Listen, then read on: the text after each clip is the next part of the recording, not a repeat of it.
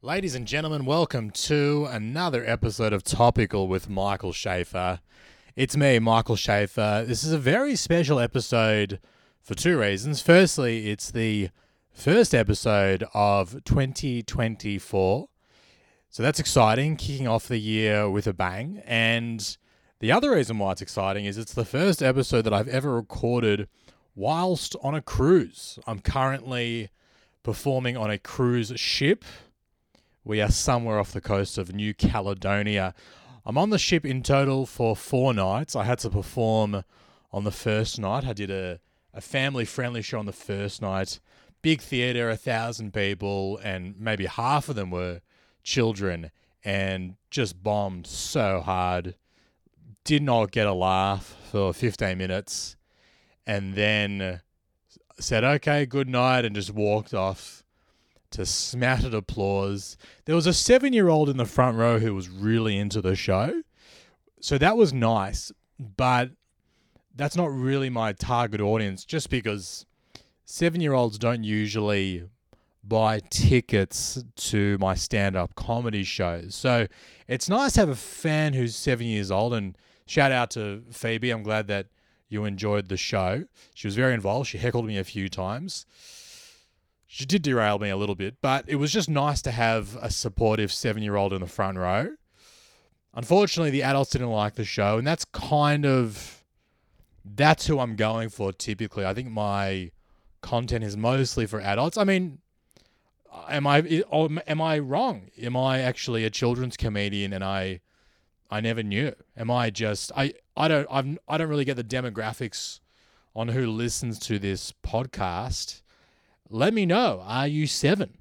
Because if you're seven years old and you enjoy a weekly podcast that kind of digests the news of the week and offers mostly offensive solutions to modern problems, then I think you're a very precocious child, and I'd love to hear from you as to why you enjoy the show, and could you maybe suggest that your parents listen to it so we can boost the listenership? So if you are a child who listens to this podcast, um, let me know because it just it's good for me to know who my comedy is for. Unfortunately, it's not for the people on this cruise ship. I, I bombed very, very badly on that first night. And the worst thing when you bomb on a cruise ship is you then have to just hang out on the boat with the people who did not enjoy your show for several days afterwards. Look, I bomb a lot. I mean, it's very regular for me to do a show and, you know, not get a laugh. And most of the time I can just be like, hey, that's fine. I'm not for everyone. You know, typically I'm not for the people of Adelaide. I've, I don't think I've ever had a good show in Adelaide. I've been going there for like five years or so, and the conservative baby boomers in the city of churches do not pick up what this Jew boy is throwing down, so to speak. And that's fine. The good thing is, though, that when I bomb in Adelaide, I, I don't have to have breakfast with the audience the next morning. Uh, usually, when I bomb in Adelaide, I can actually just fly home back to Melbourne or or London and just get get a few hundred, or in the case of London, thousands of miles between me and the people who didn't enjoy my show. But unfortunately, I'm I'm stuck on a ship with people who uh, don't find me funny and don't respect what I do, other than of course um, Phoebe. So right now, I'm just walking around the ship, uh, trying not to make eye contact with people. I'm I'm wearing gla- sunglasses all the time. I'm wearing a hat. I'm I'm walking around this ship like I'm uh, Zac Efron flying into Australia to film a movie. That's what I'm like. I'm trying. I'm just trying to stay under the radar. I'm trying not to be recognized. Of course, the thing is like with Zac Efron when he does it, he's doing it so that he doesn't get swarmed by fans, you know, who are desperate for an autograph and a photo. I'm doing it because I don't want to have uh, awkward conversations with people who are like, "Hey, were you the were you that comedian the other night who didn't get a laugh in front of a thousand people for 15 minutes?" and then I have to be like, uh, yes, and they're like, oh, okay, tough crowd. So I'm doing it to avoid those awkward interactions. I wish I was doing it to because I was just being swamped with adoration and love all the time, but unfortunately not. So it has been a, a an awkward couple of days for me. Uh, that's how I, I, brought. That's how I brought in the new year. I brought in the new year, uh, trying to avoid uh, other people on this ship. I hope that your New Year's was better. I hope it was better. It's interesting how uh, your approach to New Year's Eve does change. You know, the older that you get, because I remember being a teenager and New Year's Eve was just like the biggest night on the calendar. It was just like we're gonna go out. We're, there's a house party. We're gonna be so we get we get so drunk. We just binge drink. We have twelve UDLs. If we get lucky, maybe we'll get to kiss a girl. Didn't really happen for me personally, but I'd heard that sometimes you get to kiss people of the opposite sex uh, on New Year's Eve. So that was always kind of exciting to have in the mix normally wouldn't happen, and then you'd end up kind of going home at one o'clock in the morning, and you'd you get McDonald's, and you would lament with your friends about how, you know, you almost got to kiss Stephanie, but then she hooked up with a guy who was um, cooler and and kind of more popular. So that's what it was like when you're in your teens. But there was a lot of excitement about New Year's Eve, and then it wouldn't live up to the excitement, and you'd kind of begin the year on a bit of a downer, to be honest. That's like your teenage years. But now, and then you go into your 20s and your 30s, and really, you, you don't have any expectations for New Year's Eve because you've been through enough of them to know that they kind of suck. And you've been through enough of them to know they're they're overrated. And honestly, you get to the point where you're like, honestly, if I get to see the 9 p.m. fireworks and get to bed at 10 p.m., that's a great night. And then I'm I'm kicking off the year feeling good, feeling good about myself, good night's sleep. I'm ready to tackle some resolutions. So that's kind of where I'm at now with my approach to New Year's Eve. I love getting to bed before midnight, I, and then just and just waking up the next day and not feeling upset that I didn't get to kiss my crush. For me, that's kind of where I'm at with my life. I th- and I hope that we can all. I, I think eventually we all arrive at that mature approach to New Year's Eve because let's be honest, it is literally just uh, celebrating. It's a very arbitrary night, of course. We're literally just celebrating the Earth going around the sun, and that's kind of all it is, really. And it's we we take that as an excuse to to get drunk and and do drugs in many cases and to be honest, I feel like we're just it's it's strange to really just we're essentially just celebrating an astrological event. It would be like if every time there was an eclipse, we all had a big party. We like we all had a big house party, and then the ball dropped and we saw fireworks. I mean, that would be nice, but I, I just think it's it's it is a strange part of human psychology that we get excited about the Earth doing a rotation of the sun, but when there's a solar eclipse or a lunar eclipse, we're just like, that's just another Tuesday. I, I it is strange. I, I think that's just human nature. We like to we like to celebrate the beginnings of new things. We like to reflect and get closure. So I understand where it comes from, and I understand it is an excuse to just shoot fireworks in the sky. That's always fun. That's always I. Th- you know what? Eh, I think I'm gonna I'm gonna change my position on on New Year's Eve live for you here. I like New Year's Eve because you do get to shoot fireworks into the sky, and I love fireworks. I've always loved fireworks. I think it's because as a kid, my parents used to take me down to a Caulfield Grammar School. They had a the school Caulfield Grammar, which was really close to where I live. They had a um, like a, a, a fete every year they had a few rides and some stalls and things like that. And at night, they would have a fireworks display. My parents would go and take me down, and we watched the fireworks display together. And I've always loved fireworks, even as an adult. I think it's just the sense of nostalgia. It takes me back to that moment of being seven, eight, nine, and having that quality time with my parents. I think that's what fireworks represent to me. Nonetheless, I still I love them. I love fireworks. It's my favorite thing about New Year's Eve is the fireworks. And every year you've got these, you know, animal rights activists. I'm not even sure if that's what's I'm not even sure if that's the good label to give them. They're just annoying people who say, "No, we shouldn't do the fireworks because the dogs don't like it and dogs get get scared and upset by the fireworks." And honestly, I think that dogs can harden the fuck up. I really do think so because fireworks are cool. First, of all, let's can we all we all know that fireworks are really great.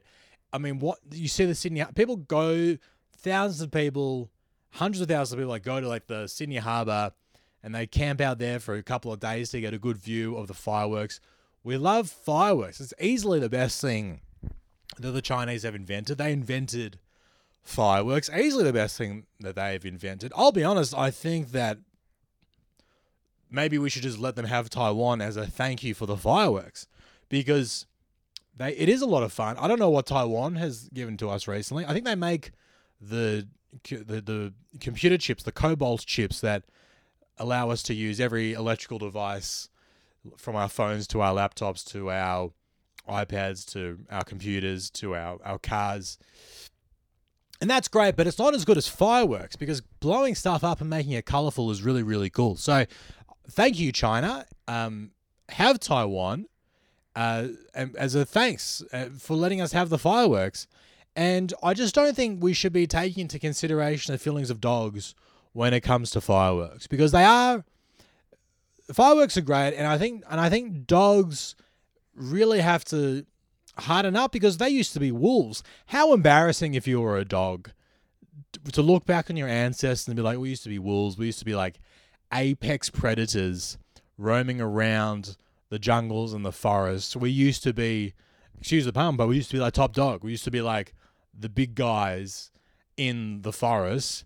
And now we can't handle a few pops at midnight. It's like dogs get over it. Get you. You're not. If you wanted, you used to be wolves, and now you're complaining about a bit of noise. I think it's embarrassing. And also, dogs. I think dogs have had it pretty good for a while now. I mean, most of them are just domesticated labradoodles and cavoodles, and they just kind of like hang around in people's homes. They get fed, they get love, they get attention. When they poo, we have to clean it up, we have to pick it up. I just think dogs are getting a bit ahead of themselves. We take very good care of them. They're doing well, and you know they could still be out in the. They could they could have been, you know, roaming around the streets looking for scraps, but instead we take good care of them.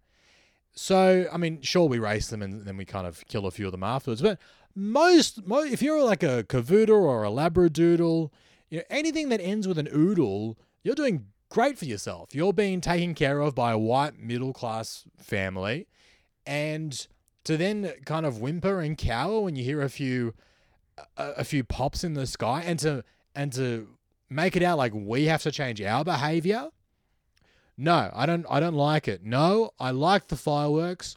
I like the sense of nostalgia it gives me. I like how it makes me forgive china.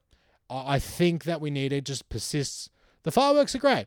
And every year i also another reason why i like fireworks is it does help to to cull the population a little bit every year. It does help to get rid of the dumbest of people every year because every year in Australia on New Year's Eve, uh, a bunch of people who don't know how to handle fireworks will purchase them illegally on the black market and then they will set them off in their backyards, in side streets, whatever. And inevitably, they will suffer some burns. They'll burn down their home, they'll injure themselves, some of them will die. This is all just part of natural selection. This is natural evolution.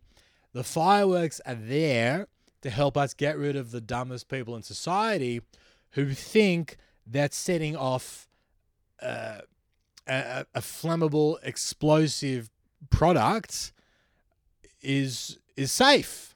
And I encourage the dumbest of society to, you know, whoever you are, whoever you might be. I mean, I'm presuming it's like the anti-vaxxers. I, I'm sure that there's like, if you look at the Venn diagram between like anti-vaxxers and people who injure themselves every year setting off fireworks in their backyard in regional Queensland.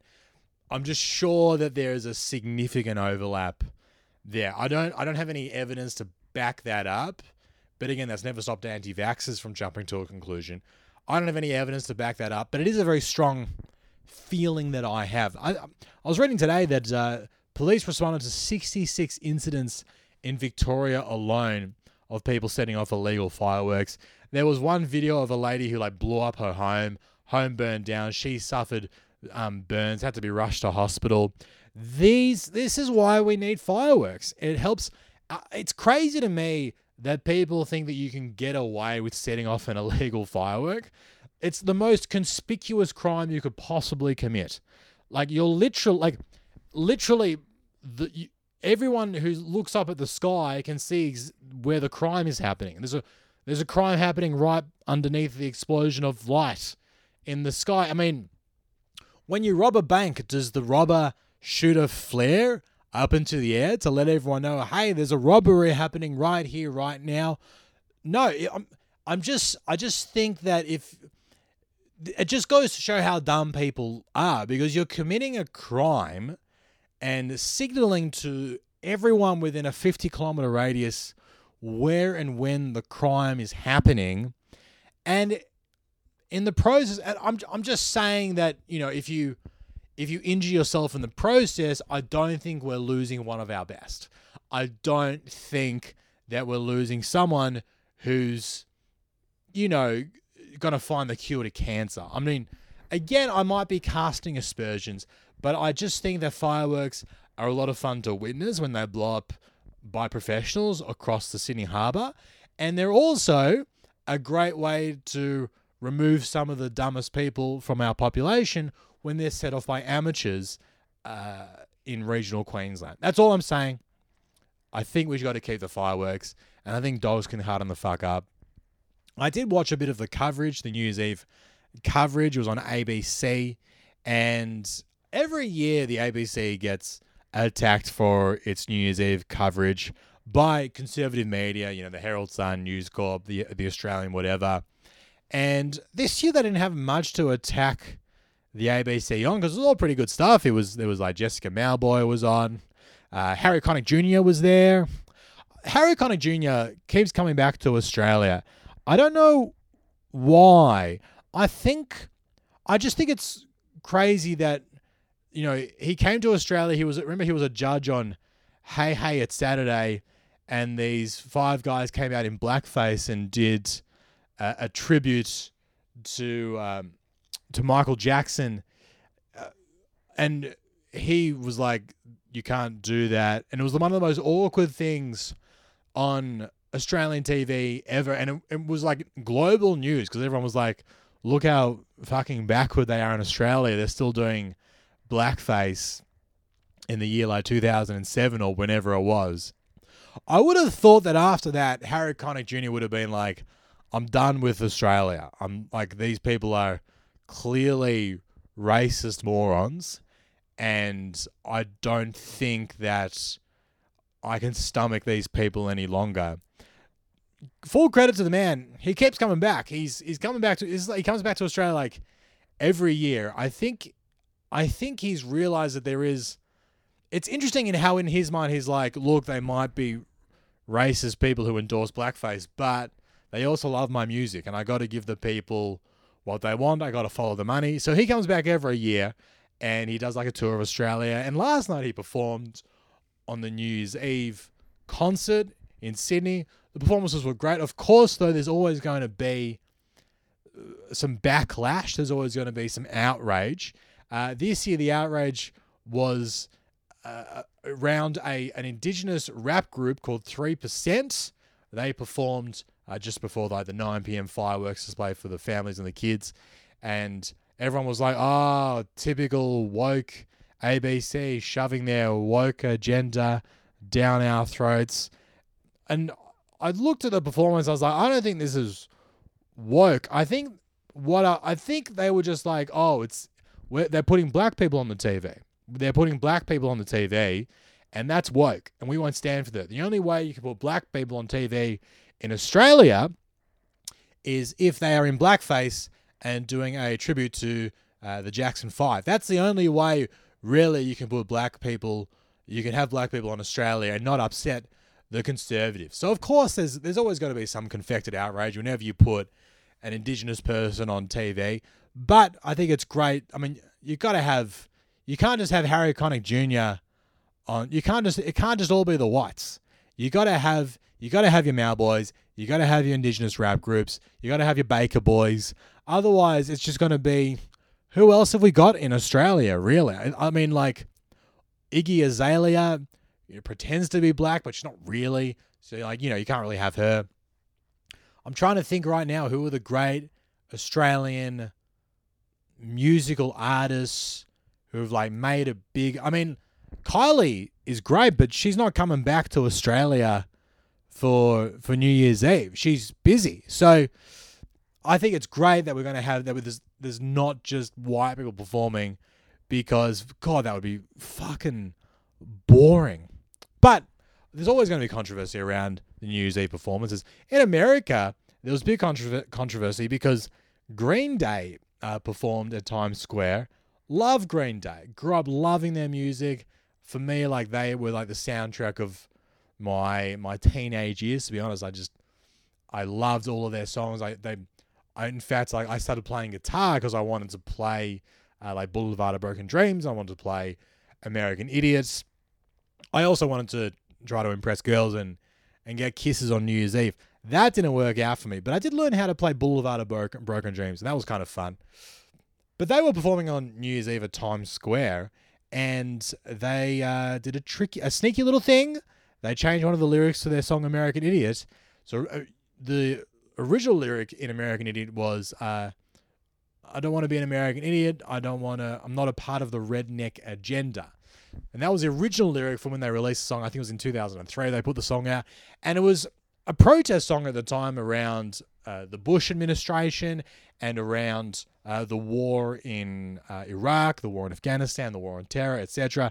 And of course, it was you know making fun of conservatives, making fun of Republicans, making fun of rednecks, you know, who you know were very Islamophobic at the time and very racist and believed in American imperialism, etc., etc. So it was, you know, a real political protest song at the time. And then they performed it on New Year's Eve at Times Square and they just changed the lyric. They changed that lyric from I'm not a part of the redneck agenda to I'm not a part of the MAGA agenda. So they kind of updated the lyric for the, you know, for the, the 2024 audience. And my lord, did cons- have conservatives just lost their minds? They're all just like, well, you know, I, I can't believe that Green Day is political. How I can't I can't believe this punk rock band from the 2000s is is political. I mean, it's so funny to not realize that Green Day is political. It's so funny to not realize that American Idiot is a protest song against war. It's so funny to only realize that they're political when they just so overtly and deliberately say we are against the MAGA agenda. It's it's it's like when we see this happen a lot with conservatives because unfortunately for conservatives and you know particularly the MAGA kind of subsect of conservatives, they don't have any good art. They don't have any good uh, uh, musicians. They don't have any good. They really don't have any good comedians. Really, they just don't have any good like figures who can express their viewpoints in an artistic manner. And that must be very, very upsetting to realize that all of the musicians and artists that you love actually hate you. Like, that's a very upsetting thing to discover if you're a conservative that all these people that you've grown up loving and respecting your entire life think that you're a fucking moron and that your beliefs suck. I mean, that would be a very hard thing to hear and deal with. Like, I'm trying to think who my idols were growing up. Like, I grew up loving, you know, Adam Goodes, you know, one of the greatest footballers of all time. You know, is in like, you know, won three Brownlow medals for the Sydney Swans, brought me so much joy. over the course of his career. Like if I if Adam Goodes came out and said like shared a clip of one of my stand-ups, you know, sh- shared one of my stand-up videos and was like this guy this guy sucks. I'd be like, "Oh, shit." Like I'd be I'd be that'd be so upsetting to find out that one of your heroes hates you. And I think and for conservatives that just happens constantly all the time. So all these people that grew up they would have loved Green Day when they were kids and now they're like, "Oh, Green Day hates me. Fuck Green Day."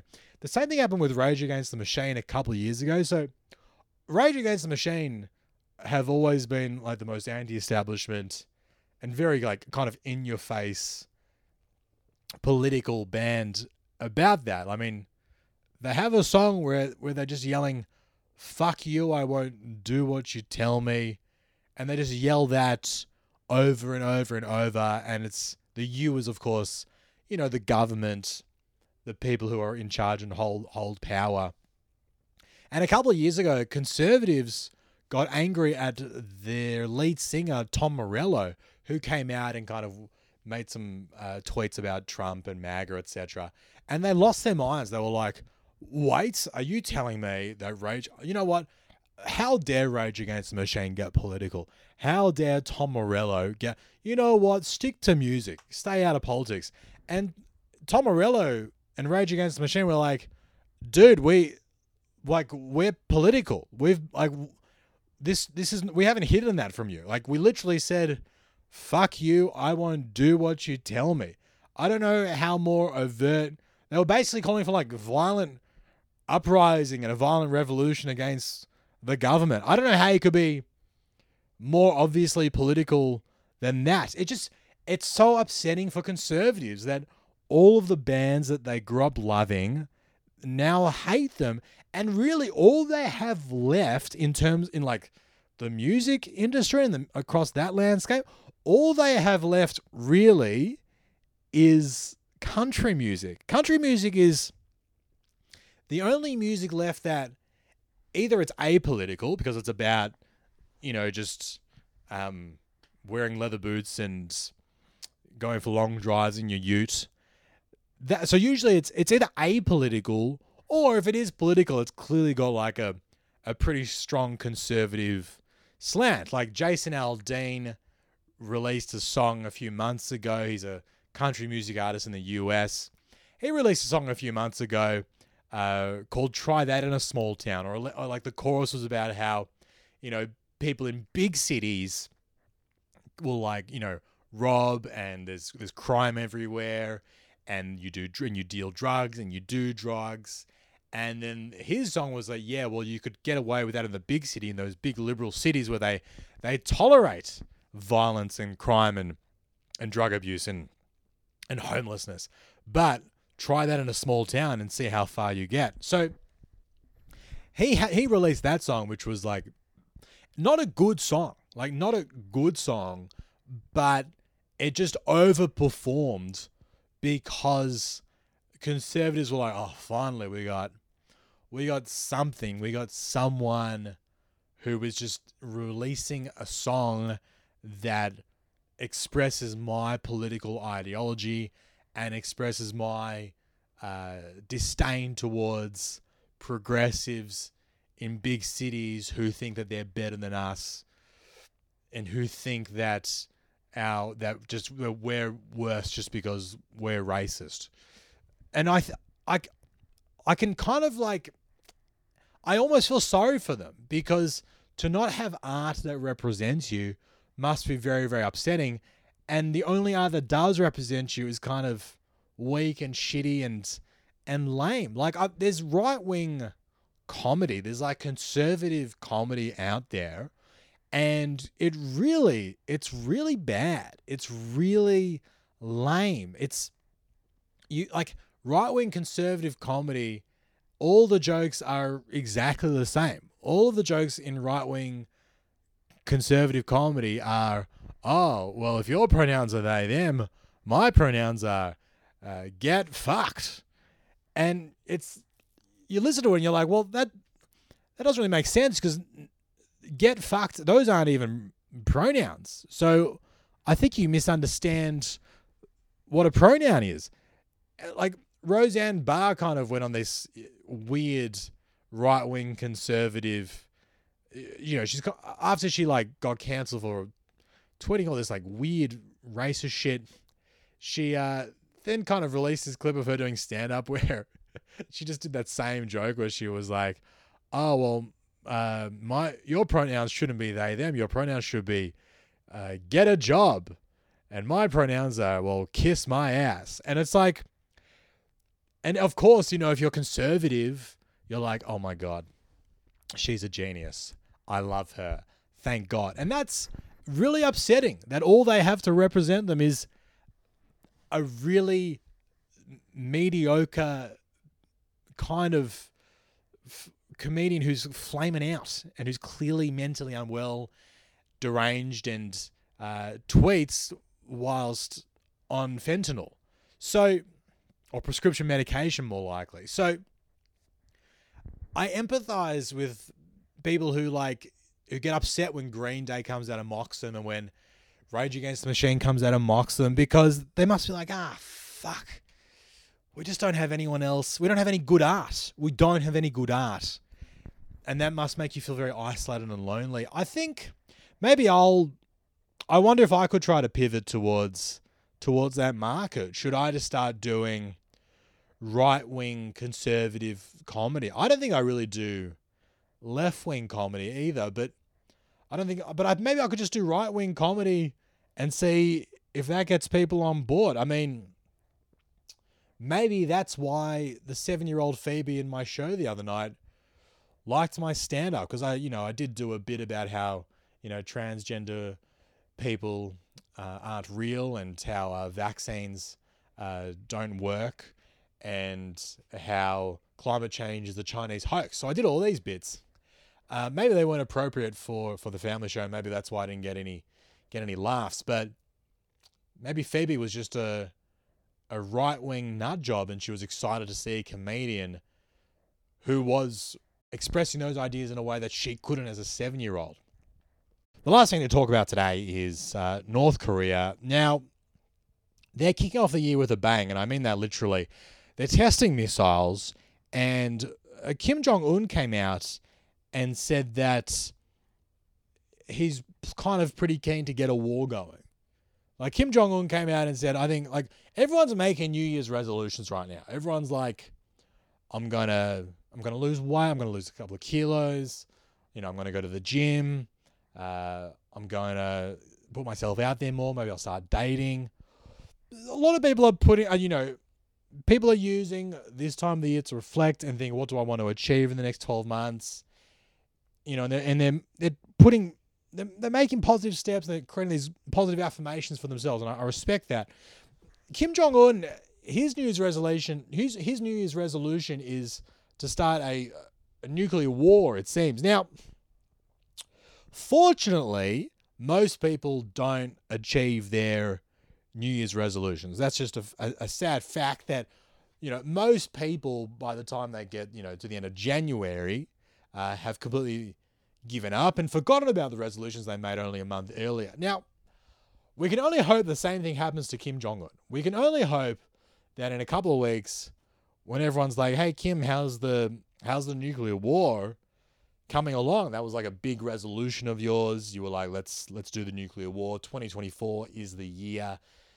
It, 2024 is the is the final year of of the planet and the human rate of the human species. Let's let's get this get this over and done with. That's his New Year's resolution. We can only hope that in a couple of weeks his henchmen go to him, hey, how's that how's your resolution going? And he's like, ah, yeah. No, I decided I'll just kind of like I'm just doing dry July, dry January instead. I'm just trying to like I like I the the I was a bit ambitious on the 31st of December. I was. I thought that this would be the year to start the nuclear war, eradicate South Korea, wipe New York off the map. I thought this would be the year, but you know, I'm, I had a few too many drinks that night, and I think that I need to just tone it down a little bit. So instead, I've made it my resolution this year just to drop five kilos. That's all that I'm trying to I'm trying to do. I just want to, if I can just get to the gym, you know, three times a week, if I can do my 10,000 steps a day, that for me would kind of, I would say that's a win, a win for 2024. So look, hopefully Kim Jong Un does what pretty much all of us do, and he recalibrates his New Year's resolutions and these goals when he realizes that they're going to take a lot of a lot of work and effort, and that maybe he's kind of overstretched himself trying to promise a, a thermonuclear holocaust. So we can only hope for the best. I, I think it comes from a place of of insecurity now for Kim Jong Un. I, I think that these promises of war and the the ballistic missiles that he's testing and I think it all comes from a place of feeling a bit insecure about his place in the world now because he's not getting much attention anymore. You know, we've got, of course, the war in the Middle East, got Israel Hamas, they're going at it. You know, then of course before then we had you know Russia and Ukraine, they were going at it. I think that one's done. I think that I think we fixed that one. I think I haven't seen that in the news. So is that one done? Did we? Is that all good? Did we? Did we fix? Did we solve that war? Because, I mean, either that war is done, or people simply cannot keep two wars in mind at once. And in fact, maybe it's we can't keep the two wars in mind at once. So, but my point is, for Kim Jong Un, he's gone from he was like the number one threat to the world. He was he used to be the top dog. He used to be the one that everyone was like, oh shit, like he's the reason we're gonna we're gonna die and he was like the greatest threat. He was just constantly being talked about.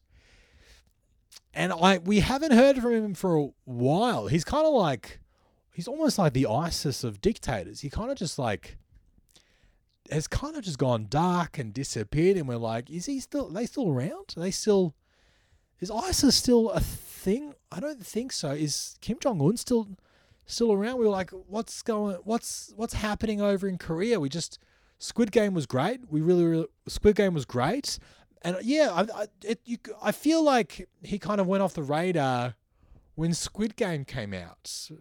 Maybe he was just too busy watching Squid Game to kind of continue making these threats because I'm sure that he would have loved Squid Game because it was all about South Koreans being slaughtered and being being mowed down by machine guns so I think maybe he watched Squid Games and thought, well, this has satiated my bloodlust for a couple of years. This has kind of kept me satisfied for a bit.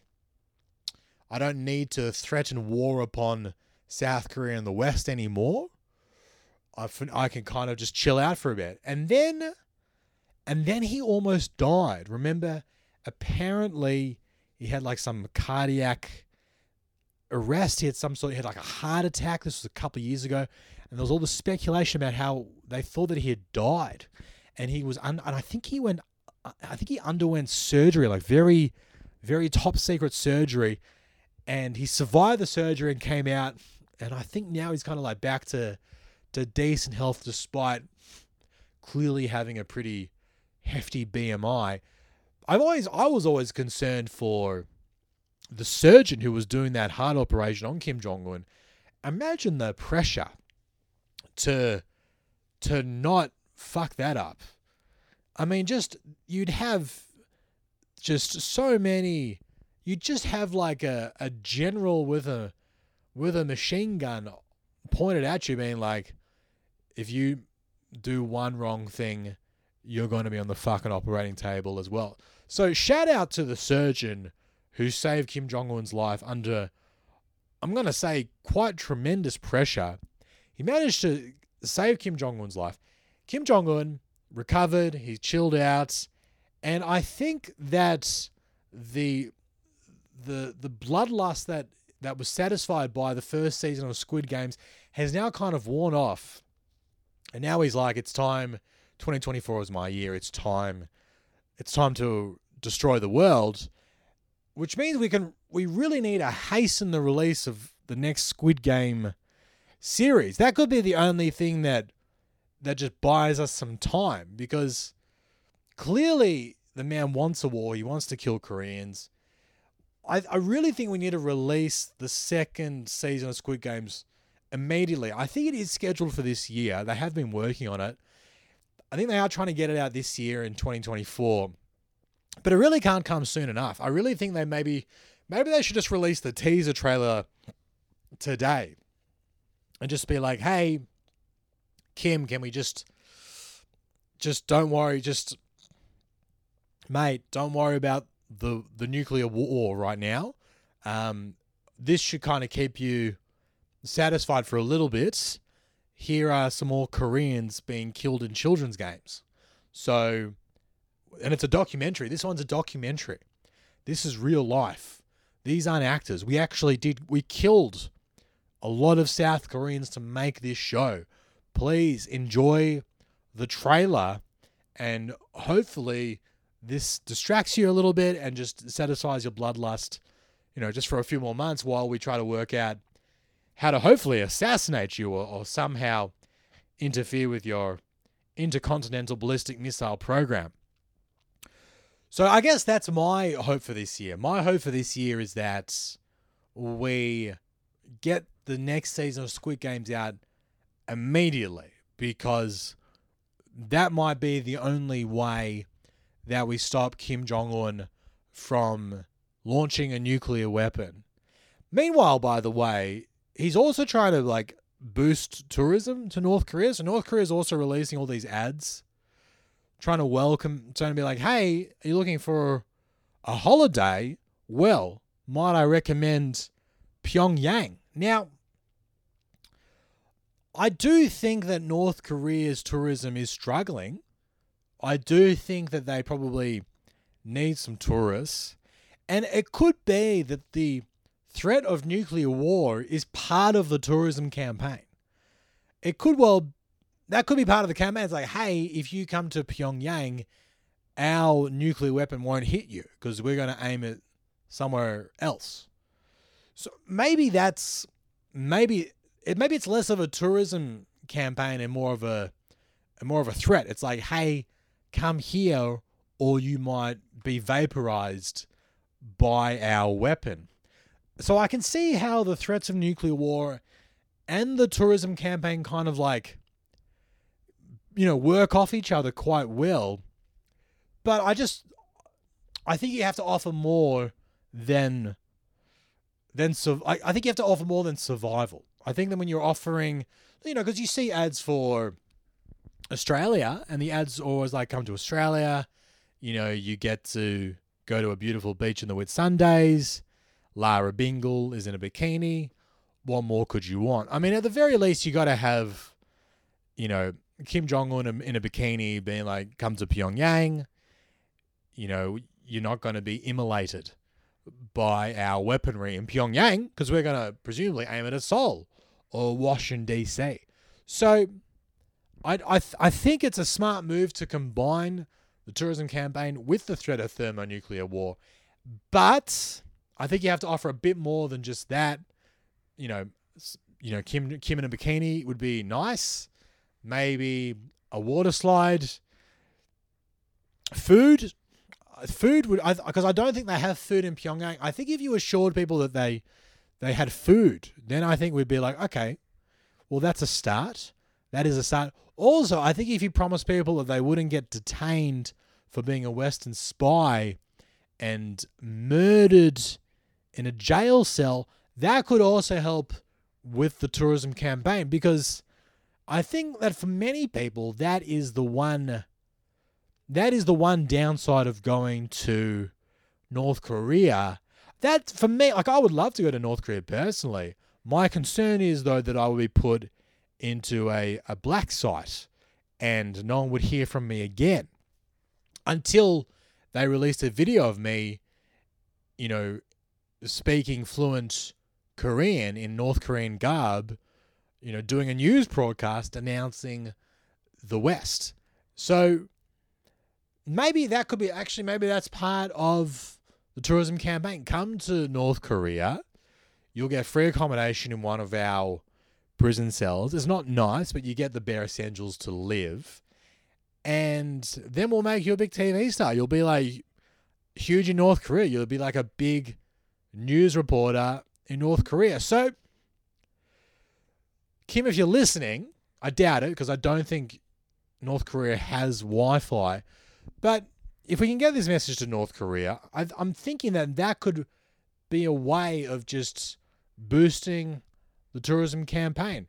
You know, you combine it with the threats of of a hol- of a, a nuclear holocaust happening in your home country. So come and seek refuge in North Korea, where you will be imprisoned as a Western spy. But then, you know, if you can survive that just for a couple of years, you know, living off uh, rats that you that you find in your prison cell, if you can do that, we're going to put you on the TV and you can denounce the uh, Western capitalism. Thank you for listening to this week's episode. I hope you enjoyed the first episode of 2024, the first episode ever recorded on a cruise ship. I'm going to spend my final two days on this ship uh, in disguise, trying to avoid making eye contact with anyone on the ship, except except for Phoebe, the seven year old, who seems to be a big fan. If you enjoyed this episode, please give it a nice review on Spotify or Apple. It helps other people find the show. And if you think I'm funny, come and see me live, not on a cruise ship. Come and see me live at one of my shows in Australia. I've got shows coming up in Perth and Fremantle, part of the Fringe World Festival over there. Those shows are in February. And then I'll be in Melbourne for the Melbourne International Comedy Festival in March, April. I'll be flying back from London specifically to do that festival. So I hope that you guys can make it along. I've got lots to say. That's why it's the show is called Lots to Say because if you've listened to this podcast uh, for a number of weeks now, you'll know I've got lots to say. I'm not saying none of it's helpful to human civilization, but you know, it's it's interesting. I some of it. It's interesting. Thank you again. I'll see you next week. Happy New Year. Good night.